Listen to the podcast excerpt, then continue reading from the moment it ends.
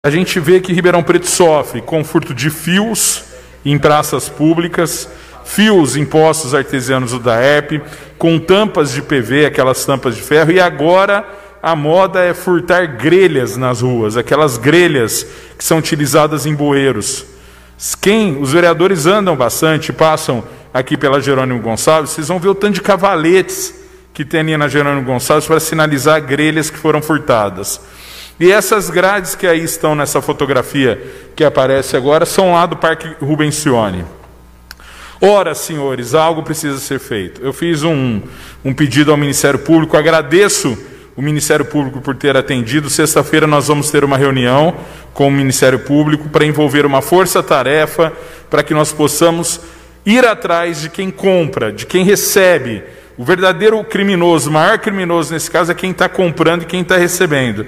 E aí, daqui a pouquinho eu vou fazer a leitura das matérias que deram entrada na casa nessa tarde. Tem uma lei minha, eu quero aproveitar e agradecer todo o departamento jurídico que nos ajudou nessa lei.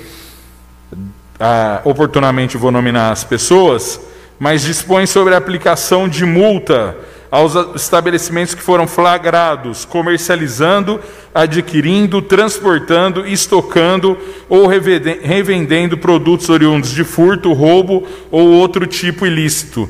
Essa é a ementa, mas na lei a gente pega essa multa e multiplica ela por várias vezes para quem faz isso com a coisa pública, para quem compra fio furtado, para quem compra cobre furtado, para quem compra ferro furtado. A cidade não aguenta mais, a cidade não suporta mais. Recentemente, a Secretaria da Infraestrutura abriu uma licitação para comprar essas grelhas. O valor é absurdo de compra dessas grelhas.